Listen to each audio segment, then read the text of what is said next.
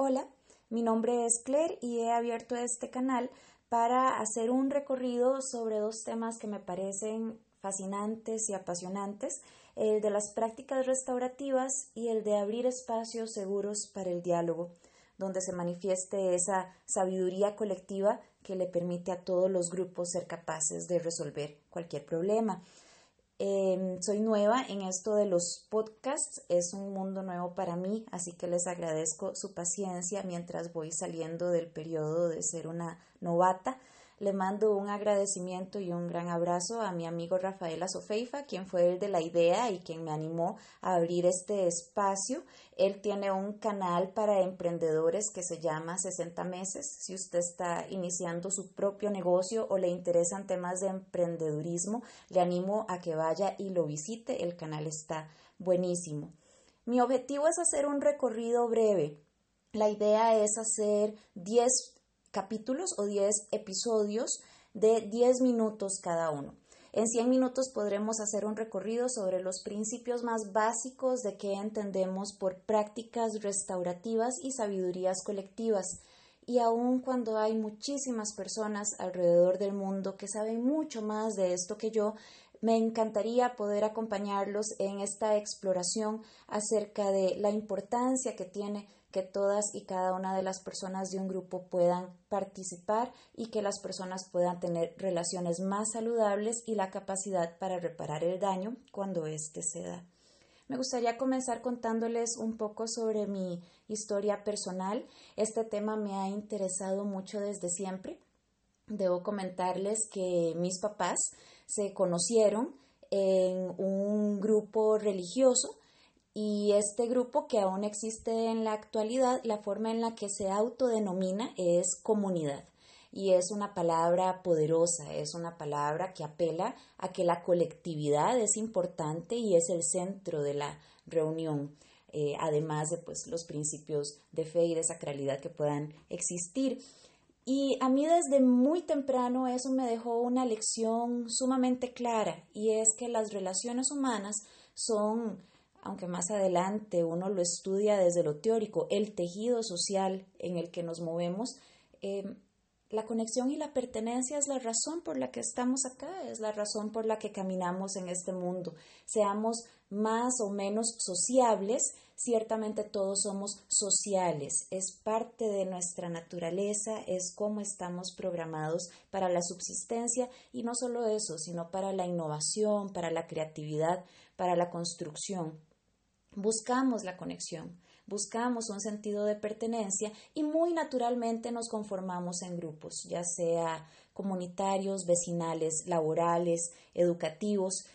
Y históricamente los grupos han apelado a la rigidez y a la obediencia para garantizar su subsistencia. Lo vemos en grupos religiosos, lo vemos en grupos patrióticos, lo podemos ver en grupos organizacionales. No es que eso esté del todo mal, ciertamente es funcional partir de normas claras y firmes o partir de la obediencia como un principio básico para el sustento. Sin embargo, hay una factura alta que se cobra desde la verticalidad cuando en detrimento del desarrollo individual de los miembros del grupo ponemos a la colectividad. Y el mito es que lo individual y lo colectivo son dos extremos que se repelen. En la realidad, la individualidad y la colectividad son dos caras de la misma moneda. En la medida en la que las personas puedan desarrollarse individualmente, el grupo se enriquece y en la medida en la que el colectivo se alimenta de la generosidad y del talento de cada uno de sus miembros, cada uno de los individuos se nutre también. Sin embargo, eso significa soltar ciertas normas o paradigmas que por mantener al grupo en un estado estático o estable no permite el cambio. En la vida el único constante es el cambio. Y el grupo saludable, desde lo que vamos a conversar en este canal, es el grupo que se desapega del resultado específico y se abre a la posibilidad de la innovación, del cambio, de repensar, de deconstruir y reconstruir aquello sobre lo que se maneja. Peter Block, en su libro Comunidad, que es excelente, habla de cómo podemos apostar por el compromiso y la voluntariedad de las personas en los grupos. Y es una apuesta arriesgada. Cuando hablamos con líderes comunitarios, em, si hay mucha apuesta por la voluntariedad, las, las personas tienen rápidamente el temor de que la gente no va a aportar nada por la ley del mínimo esfuerzo, o porque la gente no está motivada, o por X, Y o Z razón. Y es un riesgo fundamentado. Cuando apostamos por la voluntariedad y por el compromiso, estamos apostando por un cierto grado incómodo de incertidumbre. Sin embargo, ese es el campo fértil para que puedan crecer los grupos a partir de la libertad.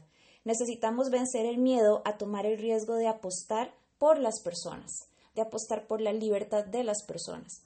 La primera vez que yo escuché sobre prácticas restaurativas fue en una charla que vino Miguel Tello a dar a ULACIT, una universidad privada en Costa Rica.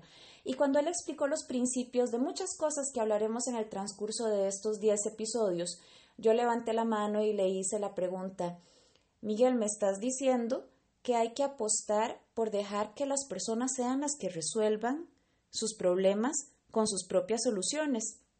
Ya yo, profesora de psicología, y aunque uno como psicólogo sabe que uno acompaña, que uno no le hace las cosas a las personas, aún así hay una tentación de ser asistencialista y de, y de resolverle a la gente las cosas o darle las soluciones muy prefabricadas. Entonces le lancé la pregunta y él me contestó, sí, exactamente eso te estoy diciendo. La gente sabe cómo resolver las cosas, lo que no tienen son espacios seguros, donde todos y cada uno puedan expresar sus más íntimas verdades. Esto retomado de una frase conocida de Kay Pranis, de la cual hablaremos también más adelante. Y necesitamos hacer esa transición, dejar de dar respuestas prefabricadas, soluciones hechas y abrir espacios seguros, para dejar de ser grupos basados en el miedo, en la culpa o en los castigos y empezar a confiar en el talento, en la generosidad, en la voluntariedad y en el compromiso de las personas. Y para esto es clave el desapego a los resultados, una dinámica que se basa en el potencial de la, de la co-construcción es una dinámica donde el liderazgo deja de tener un norte marcado previamente y a través de la escucha y de la participación ciudadana y voluntaria define, junto con el grupo, qué es lo que les va a permitir crecer y cuál es el lugar hacia donde quieren ir. El liderazgo, más que señalar el camino, entonces debe apuntar hacia garantizar esos espacios donde todos y cada uno puedan ser escuchados. Uno de los principales obstáculos para que esto se dé a veces son las situaciones de privilegio, de desigualdad o de poder. Hablaremos en uno de los episodios acerca del uso de círculos como una herramienta para que todos y cada uno tenga un espacio para ser escuchados y para escuchar a los demás. Este podcast entonces va a explorar esta propuesta en comparación con otros modelos, tanto históricos como contemporáneos, acerca del manejo de los grupos, acerca del manejo del liderazgo, que tienen aplicaciones a diferentes campos de, de la interacción humana desde la parte educativa y hablaremos cómo esto funciona con niños desde los más pequeñitos hasta adolescentes, cómo funciona desde lo laboral y desde lo gerencial, cómo funciona desde las relaciones saludables inclusive a lo interno de la familia. Porque al fin y al cabo, en todos estos grupos, con las grandes diferencias que se manejan en sus dinámicas, lo que tenemos en común es ese deseo de pertenecer, ese deseo de saber que somos importantes y que nuestro aporte tiene valor.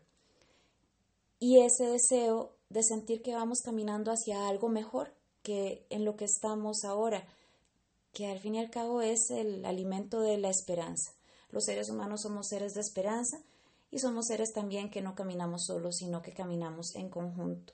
Yo espero que este canal sea de provecho. Nuevamente les pido que me tengan mucha paciencia mientras voy aprendiendo, pero creo que puede ser una buena oportunidad para hablar desde nuestra realidad latinoamericana acerca de los temas importantes que nos ayudan a construir una cultura de paz y que nos ayudan a construir diálogos más seguros y saludables. Que estén muy bien y nos vemos en el próximo episodio muy, muy pronto.